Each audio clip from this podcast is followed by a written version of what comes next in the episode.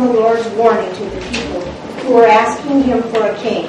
This is how a king will reign over you, Samuel said. The king will draft your sons and assign them to his chariots and his charioteers, making them run before his chariots. Some will be generals and captains in his army. Some will be forced to plow in his fields and harvest his crops and some will make his weapons and chariot equipment. The king will take your daughters from you and force them to cook, bake, and make perfumes for him. He will take away the best of your fields and vineyards and olive groves and give them to his own officials. He will take a tenth of your grain and your grain harvest and distribute it amongst his officers and attendants. He will take your male and female slaves and demand the finest of your cattle and donkeys for his own use. He will demand a tenth of your flocks, and you will be his slaves. When that day comes, you will beg for relief. But this king you are demanding, but when the Lord will not help you. But the people refused to listen to Samuel's warning even so, we still want a king, they said. We want to be like the nations around us. Our king will judge us and lead us into battle. So Samuel repeated to the Lord what the people had said, and the Lord replied, Do as they say, and give them a king. And Samuel agreed and sent the people home. There are many, many things, I think, and uh, feel free to tell me if I'm wrong, but I don't think I am. There are many things that we do for the sake of self gratification. And uh, if you don't believe me, there's this there's this instrument that probably all of us have in our kitchens called a microwave. And uh, we we're hungry and we want to be gratified. The microwave is the quickest way to get that done if we don't have a snack handy. So I think there are many things that we, we do for the purpose of self gratification. In fact, if I could walk through the stages of life in our in our modern day and just share how in each generation people are seeking self gratification. Um, when people are infants, new babies, they cry and cry and cry until they are fed gratification. When that infant grows into a toddler, they begin to care a little bit more about their preferences and their wants and the certain kinds of food that they like, you know, cake as opposed to green beans, and, and they want to go to bed never. and they throw tantrums and throw, throw fits as toddlers because they want to be gratified. That's part of our nature from, from birth to seek gratification. As, as children, we don't want to share our toys, and we get really, really annoyed with with toddlers because we no longer speak the same language, right? We don't understand what they're saying, so we get really annoyed with them, and oh, they're taking my toy and they're playing with it, and that's not going to happen. I'm going to take it back. And so, as children, gratification. As preteens and teenagers, we're, we're not really so interested anymore about, you know, keeping this toy toy for myself and, and playing with it and not sharing it with anybody else. No, uh, we seek social acceptance. We seek some sort of accomplishment, right? Either through education, doing well in school, or through hanging out with the right sort of people, the right crowd, we, we want to figure out where our place is in society. And so there's this big struggle that preteens and teenagers have. Why? Because, because we want to be in the place that is right for us, and we want to do the things that are right for us. It's self gratification. Young adults, this is the generation I am currently in, the stage of life I am currently in, right? After high school and after college, by the way, everybody transitions at a different time, depending on depending on whether or not we will continue our education, whether we will choose a career right after high school, or whether we will, you know, just choose to be lazy and live at home with mom and dad because adulting is hard. the young adults, the, the struggle is, the struggle for, struggle for gratification is that we want to succeed in life. And so we want to have a family, start a family. We want to become homeowners. It's like a big thing for young adults. How do I get to a place where I can be a home owner? And many of my friends currently are in this stage where they're, guys, we bought our house finally. Not have to pay a mortgage. Start a family. Have a nice career. Become homeowners. Succeed in life. Again, accomplish something. The median adult, median adults have pretty much found their niche, right? I pretty much know what I'm good at. If I'm a median adult, I've had some time to practice, I've had some time to figure it out. Now I need to think about the future. And I'm raising my children and I'm thinking about their future. And when I get older, now I'm thinking about, okay, I want, I want a comfortable retirement and I want a nice place to be, so I'm putting those things in place, trying to plan for that, and really starting to save for that later stage in life, so so that I can be comfortable and so that my family can be provided for gratification. And as senior adults, we we will, right? I will. Some of us are trying to have a comfortable retirement and trying to stay healthy gratification. Gratification. And these things don't sound terrible to us, right? These things sound pretty good to us if we can figure it out. But as a young man, being part of this young adult group, I'm thinking ahead, thinking about my own future. And my generation, if we have the sense to think about our future, we'll, we'll think about this life that we will live and all of the things we want to accomplish and the ways that we want to accomplish the things that we want to accomplish. And we ask the question is it really worth it?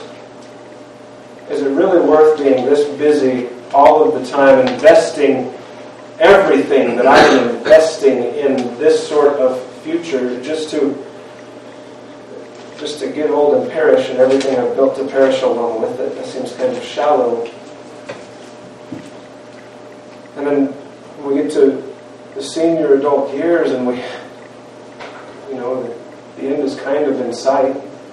And we look back on our lives and, and we think, was it really worth investing all of the things that I invested in what I invested them, them in to now get to this stage in life where I'm losing everything that I've built, and my accomplishments don't seem to mean much. And now here's here's the end. What have I built with my with my life? This world is is pretty good about keeping people busy until they perish. And nothing on any deep level is really accomplished with the life that this world has to give. brothers and sisters, Scripture gives us a better way. The Bible gives us a better way than the world does. Last week we saw the people of Israel come to Samuel.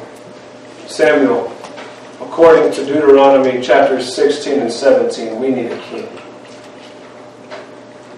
And we need this king according to our preferences and God has already instructed Samuel in chapter 8, verse 9, that Samuel is to grant the request of the people. This is part of God's plan. This thing has been decided by God. Israel will have a king, and God will anoint the king, and Samuel will appoint this king. But he tells Samuel, before you grant this request, I want you to tell the people what this king will be like. And this is where we find ourselves in 1 Samuel chapter 8, verses 10 through 22. I want to observe this passage of Scripture in, in three parts. First of all, we'll look at just verse 10. And we'll see that Samuel is actually speaking the words of the Lord, and we'll talk about what that means. In verses 11 through 18, we'll, we'll see that Saul, this king that would be anointed and appointed, Saul, this king would represent the people rather than God. And Scripture predicts this. And then in verses 19 through 22, we will, we will see the reality of, of what we call narcigesis. And narcigesis is a fairly recent term that's been given to the idea that we tend to read ourselves into the Bible. You know, exegesis is you read the Bible, pull the meaning out of the text. Eisegesis is you read into Scripture what you want to read in.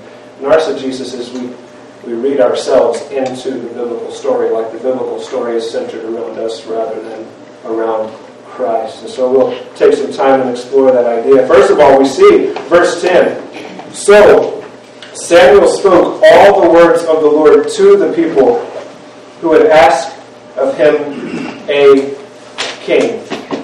The very first thing we notice in this text is that Samuel is speaking the words of the Lord. It was not so long ago we talked about the role of the Old Testament prophet. And the Old Testament prophet, and Samuel is serving as the first official Old Testament prophet, the first office. The Old Testament prophets prophet would receive a word from the Lord and, and he would speak the word of God directly, exactly as God had spoken the word and revealed the word to the audience that God had intended.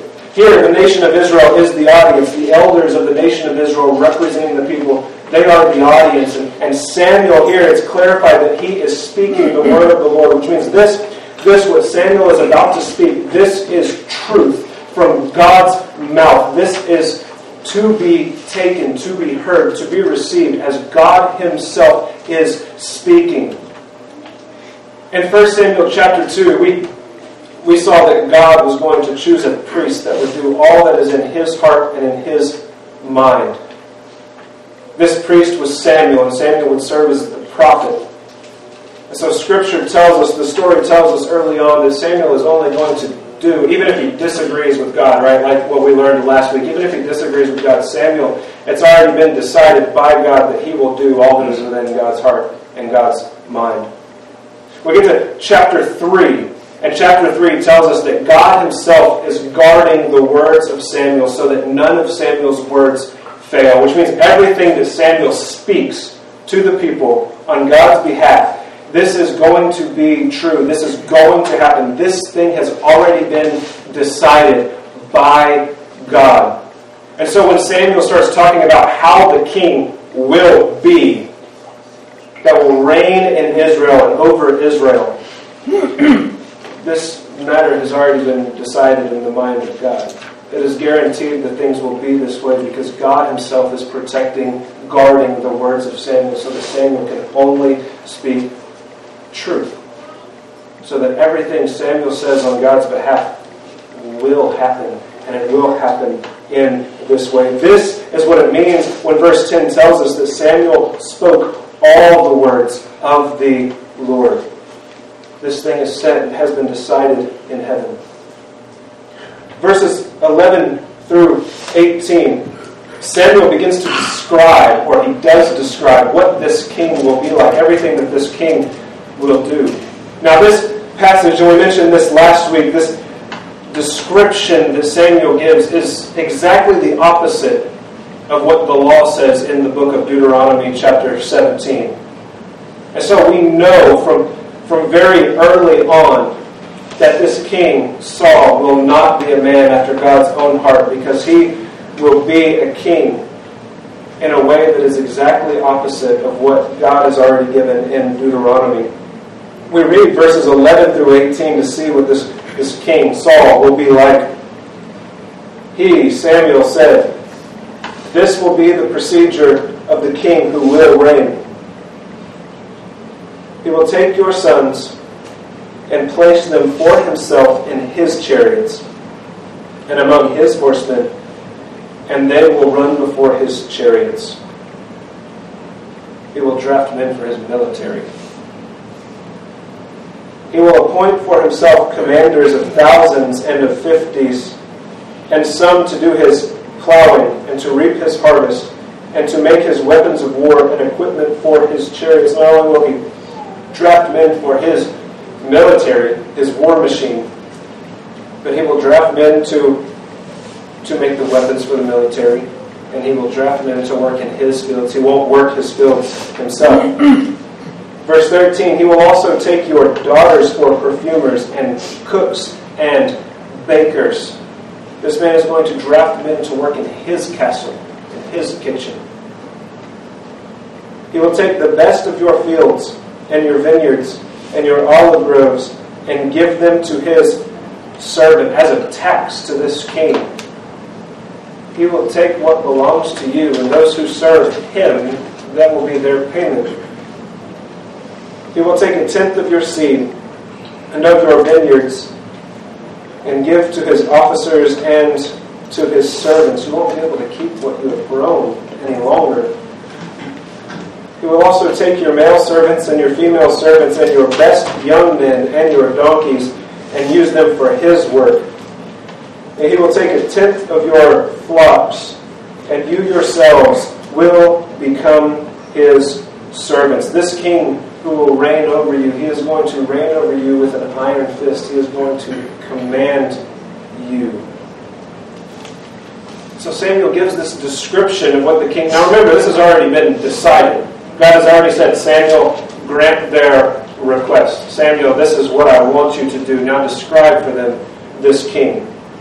I want to read Deuteronomy chapter 17, verses 14 through 20, and we'll see. Remember, Deuteronomy, which, which is written sometime before 1 Samuel, right? Moses wrote the book of Deuteronomy, so through Moses, God is giving this law. We discovered last week about how uh, God gave this law and predicted in this law that there would be a time of, of judges, and that after the time of judges, when the judges proved to be insufficient, that there would be a time when the people asked for a king like the other nations. And God predicted this, God had decided this beforehand. A king was always his plan for Israel at, at, at the latest from Deuteronomy, but I think probably before the foundation of the world, because, well, God has all knowledge, right? He knows all things. Let me read to you, according to God's law, what is prescribed for Israel's king. Verse 14 When you enter the land which the Lord your God gives you, and you possess it and live in it, and you say, I will set a king over me like all the nations who are around me, you shall surely set a king over you, whom the Lord your God chooses. You, you shall do this. It's already prescribed in the law.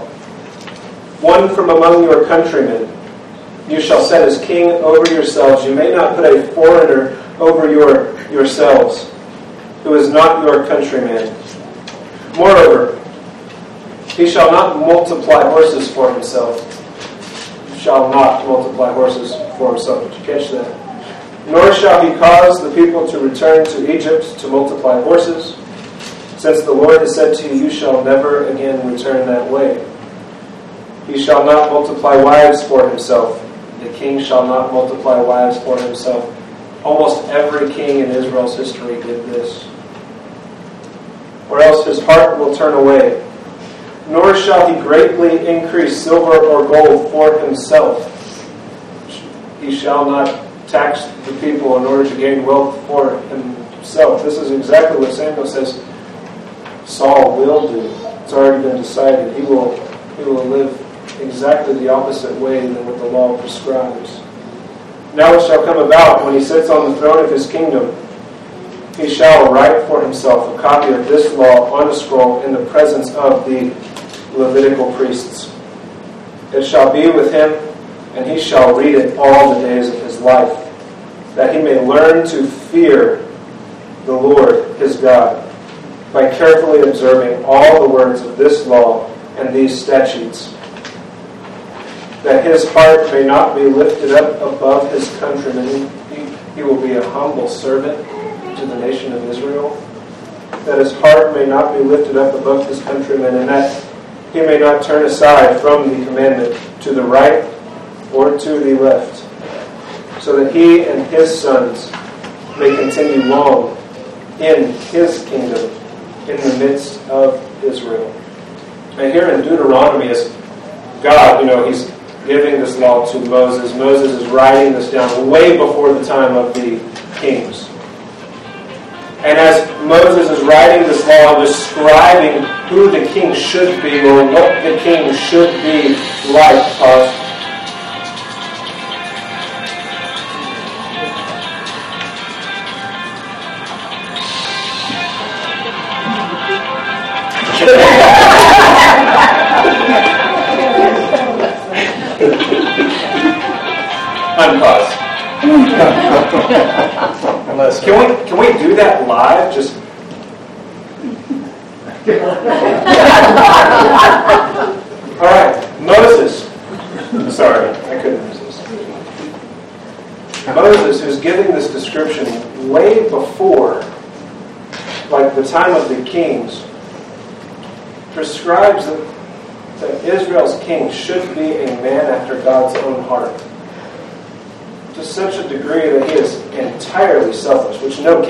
accomplishes, right? Entirely selfless, and also desires to do the will of God.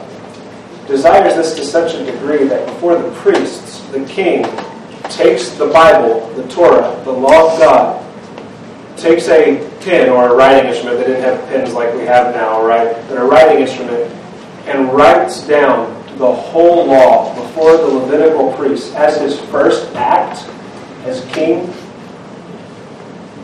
so that he would know the law, and then he was to read his, his transcription of the law daily. Genesis, Exodus, Leviticus, Numbers, Deuteronomy, daily. So that he might obey God so that he might follow after the ways of God. And this is the sort of heart that Israel's king was, was, was to have according to the law. This is prescribed. This is the command. Now, Saul, according to Samuel's words, he will fall short. The other thing that we see here in Deuteronomy uh, chapter 17, verse 20,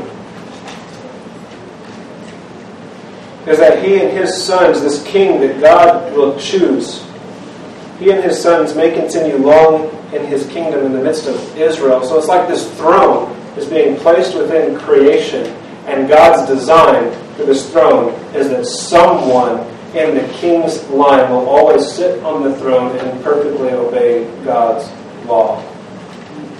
And we know that no king accomplishes this, right?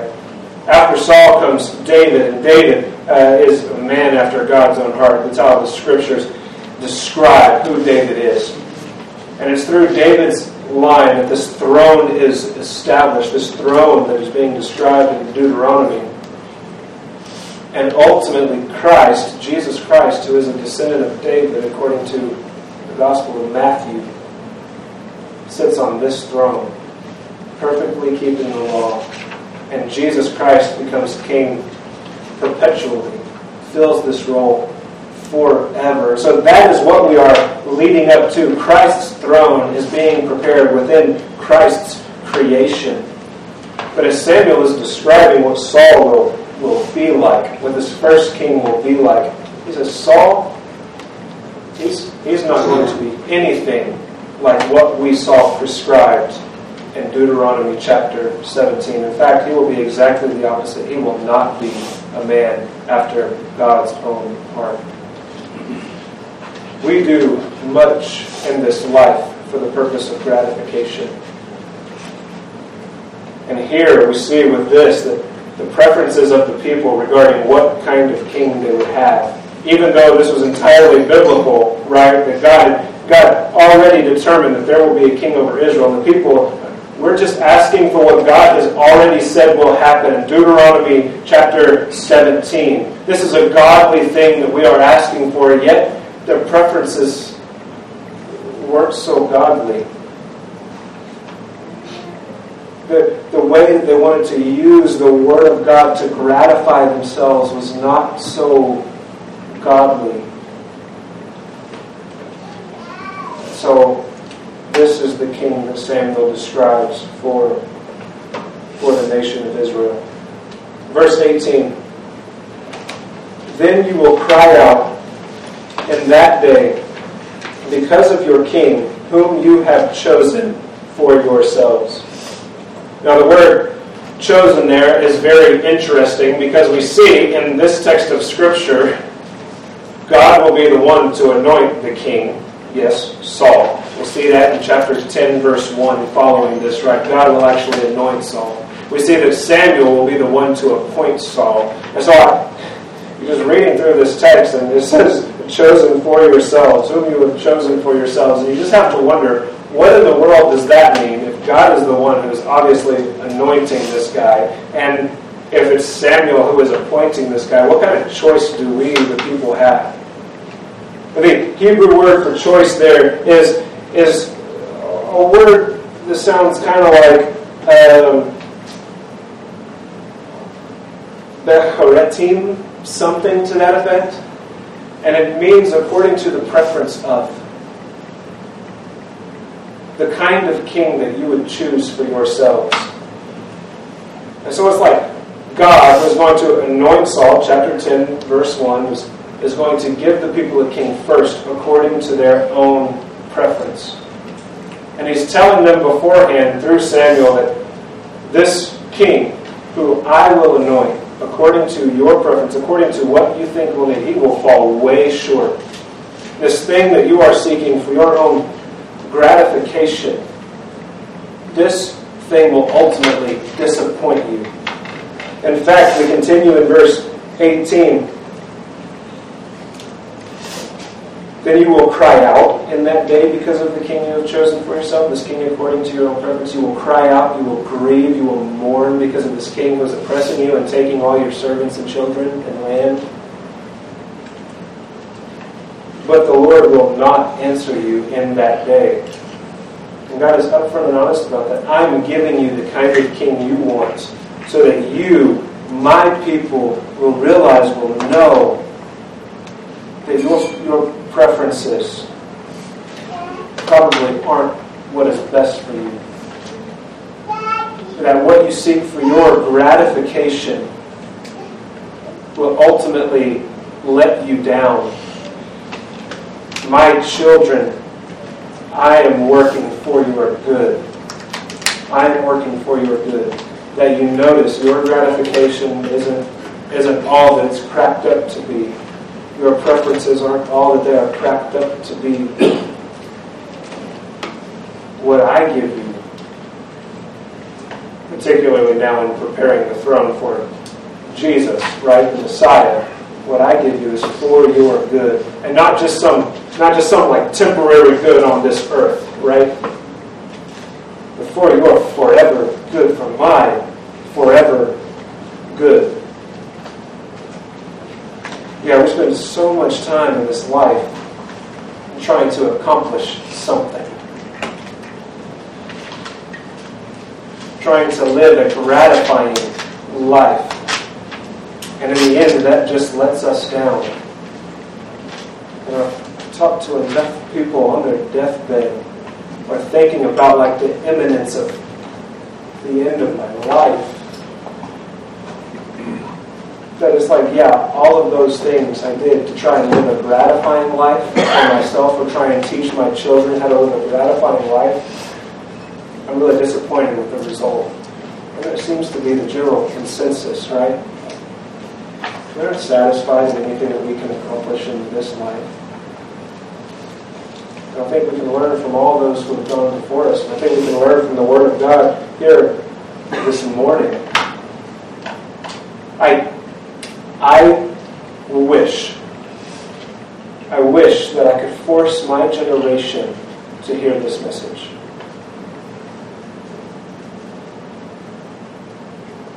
We are so busy trying to accomplish so much.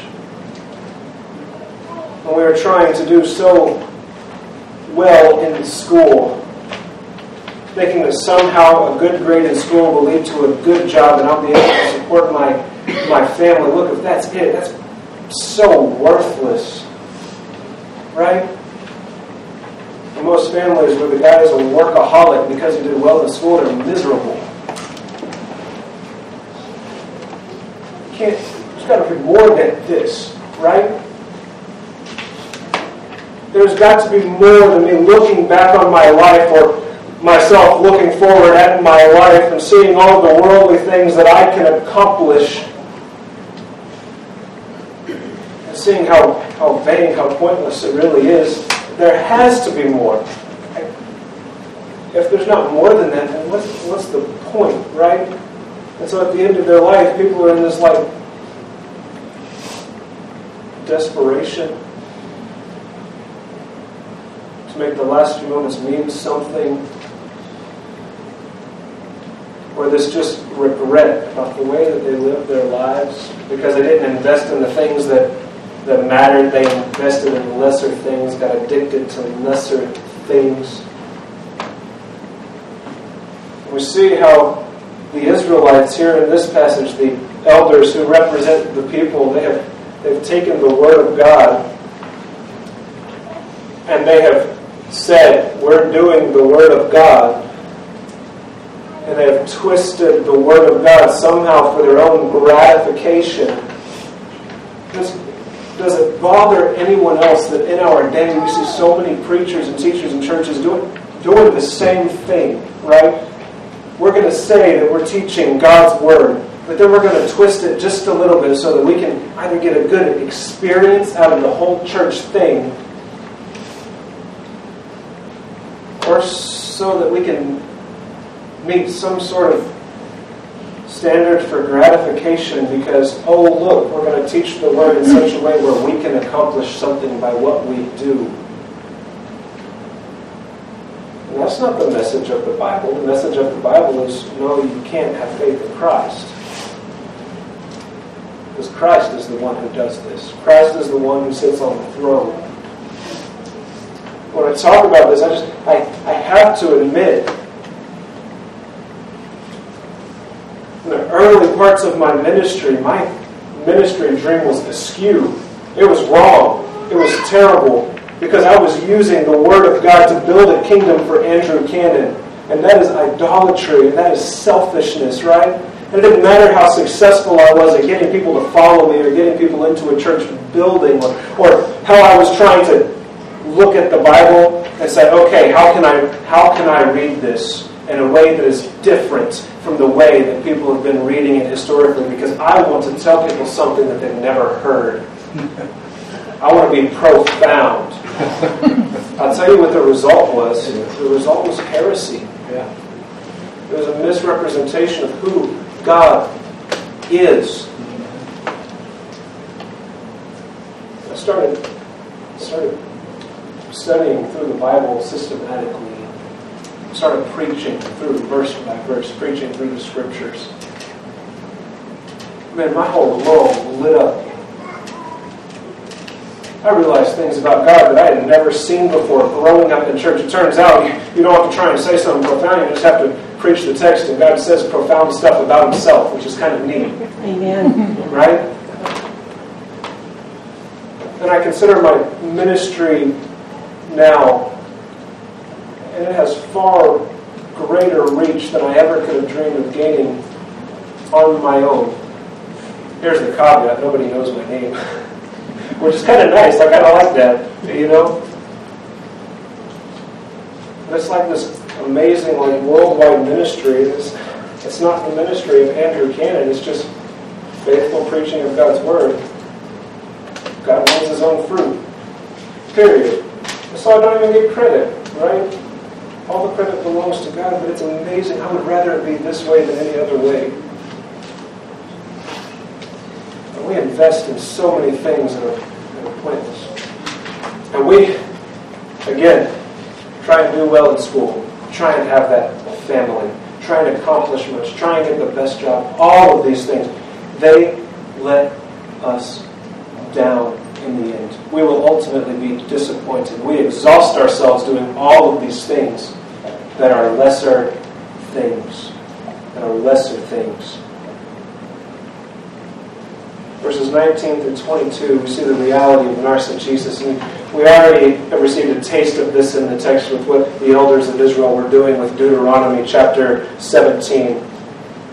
Verse 19 here in 1 Samuel chapter 8 says this Nevertheless, the people refused to listen to the voice of Samuel. Look, this doesn't surprise God. God already knew this was going to happen. God has already instructed Samuel. Before Samuel gave this description, God has already instructed Samuel give the people a king. It's, it's already going to happen. God already knows they're going to reject this warning, right? nevertheless, the people refused to listen to the voice of Samuel. And they said, No, but there shall be a king over us. Yes. Yes, there will be. Verse 20 That we may also be like all the nations. that our King may judge us and go out before us and fight our battles? Does Israel not recall the last few chapters of the book where God is the one who defeated Israel? And then God is the one who symbolically you know, killed Dagon, the false god of the Philistines. And where God oppressed the Philistines in their homeland, in their home country. And where God was fully capable of returning his own ark to the nation of Israel. And where God once again defeated the nation of Israel. And then finally, after repentance, God is the one who gave Israel victory. Have they already forgotten all of this? They want a king now who will judge them? Pretty sure God's been doing that, right? They want a king who will who will fight their battles for them. As if some human king is capable of doing what God has just done in his story. Doubt it. Right? God is the only one who is capable. And so we see early on here in the time of the kings that the king will be entirely insufficient to accomplish the things of God. Well, that's, that's the whole point of Israel being given a king, right? To prove, once again, human insufficiency and the need for God. And then to prepare the throne for the Messiah, for Jesus Christ, who can do all of this, who does judge the world, and who doesn't necessarily fight our battles. Right? I think it's dangerous for us to think that Christ fights our battles because we choose some pretty terrible battles. Christ fights his battles, and he gives his people real victory. Christ is the only one who can do this. The kings will prove to be insufficient. Now, here, in verses 19 and 20, we see something about the throne that Christ is preparing for himself. Things that only Christ can do about Christ's position in this world, about the nature of Christ's throne. And it is a throne of judgment where Christ has the responsibility to judge the world. Which means, brothers and sisters, we don't have the responsibility to judge the world. That's Christ's responsibility. Secondly, where it is Christ and Christ alone who gives Christ's people true, real, lasting, everlasting victory over sin and over death. Things that really matter. Things that are substantial. The things we should invest in. Well, why do we invest in so many things that are less than Christ? Well, we feel like we have to perform for the world. Why? Why should we perform for the world? Why is education so important that we have now children and preteens and teenagers and college students skipping church time under the teaching of Christ, with, with the body of Christ, for something that is less than eternal, less than significant, that doesn't even determine how successful we'll be anyway, because according to Hebrews, Christ is the one who upholds all things with his, with his word. Right? And I know people who did very well in school that aren't doing so hot. And I know people who were terrible students making so much money, it's embarrassing. Right? Now, what you do in school doesn't determine where you'll be in life. Please, get out of here with that mythology. Christ is the one who works all things together. He's not working things together just for our gratification, right? How shallow would that be? He's working all things together for the good of those who love Him and are called according to His purpose. And brothers and sisters, there is a difference. Please don't think you have to perform for the world. And here I'm talking to me, I'm talking to my generation. That's the stage of life we're caught in. Why would we not invest in the things of God? Why would we not seek first His kingdom and His righteousness? And even in His Sermon on the Mount, Jesus told us flat out, you can't serve two masters, right? You can't. You will hate one and you will love the other. And Jesus didn't go, except for in the case where you're trying. No, you will hate one and love the other. It's a necessary dichotomy. We either love God or we love the things of the world. That's not to say that people shouldn't try and do well at school. That's not what we worship.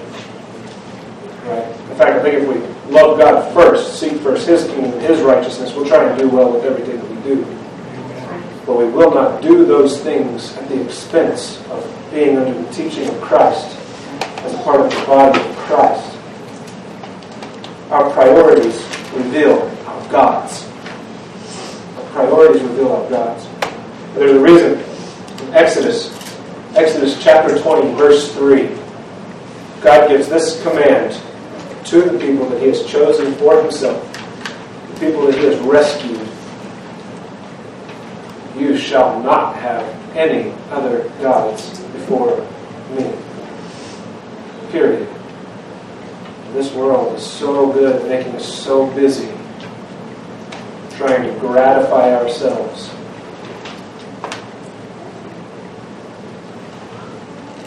Especially with younger generations. We are not even looking at Christ. Because we're trying school, trying to do well at work. Trying to have the right kind of relationships, trying to be socially acceptable trying to have the free time that we think we need, trying to get the yard work done, dedicating ourselves to all of these lesser things, ultimately hold no value. Brothers and sisters, our value is in Christ. And let me take just a minute, since obviously this morning I'm preaching to the choir. You're here, you're investing in Christ, right? Let me take an opportunity to invite you. This is why we record the sermons. Please share this later. We all, and this includes me, right? We have family, and we have friends, and we have acquaintances, and we have frenemies, enemies, we have all sorts of people in our lives and in our circles of influence, right? That oh, you like that word, frenemies? yeah, my generation invented that too. We work hard.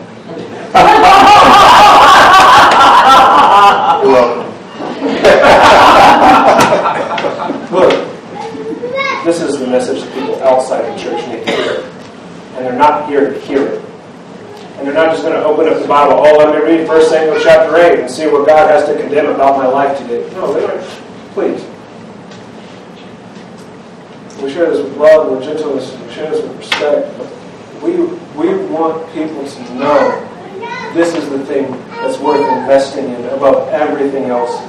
Please, I beg you, reprioritize.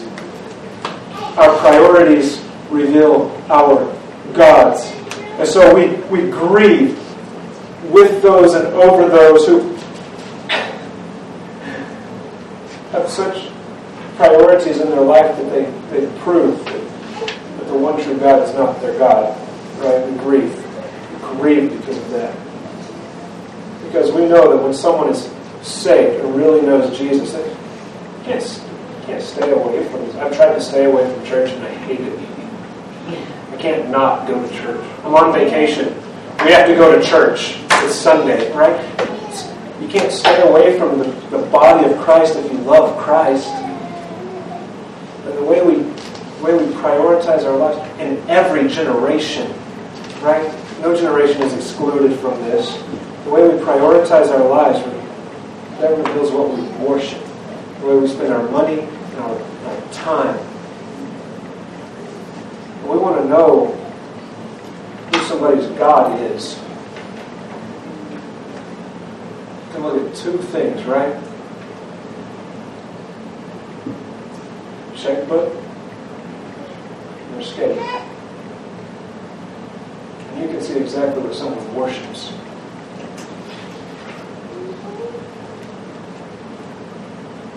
One who loves Christ,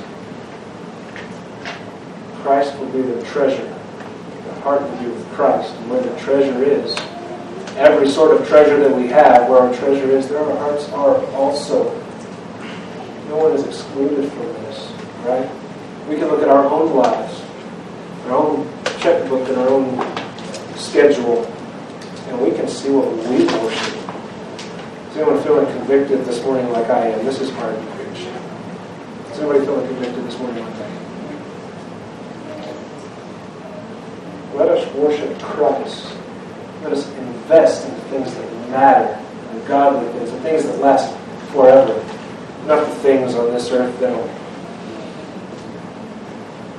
become decrepit and fall apart. All of our accomplishments that won't live past us. Let us invest in something eternal here. And let us challenge our friends and our families to do the same. Those who do not love Christ, those who say they do, priorities prove something quite different from that. Verse 21 Now, after Samuel had heard all the words of the people, he repeated them in the Lord's hearing. And the Lord said to Samuel, Listen to their voice, which is something that God has already said in chapter 8, verse 9. Listen to their voice and appoint them a king. So Samuel said to the men of Israel, Go every man to his city. The people will be given a king according to their preference. And Scripture has already said that Saul will not be a king after God's own heart. When God grants, we ask God for something, and He grants us exactly what we ask for, maybe our ears to perk up just a little bit. Because He may be showing, may be showing us that what we are seeking according to our own preference for our gratification is not the thing we need. People spend their whole lives learning that lesson and see the end coming. They think, what have I been doing with my life? They step into church for the first time. They hear the gospel for the first time. Come to know Christ for the first time. And God has taken their whole life to show them that it's not about your gratification. But we pray that people learn this when they're young. I'm thankful that I have been around. God's not done people learn this when they're young. So that Father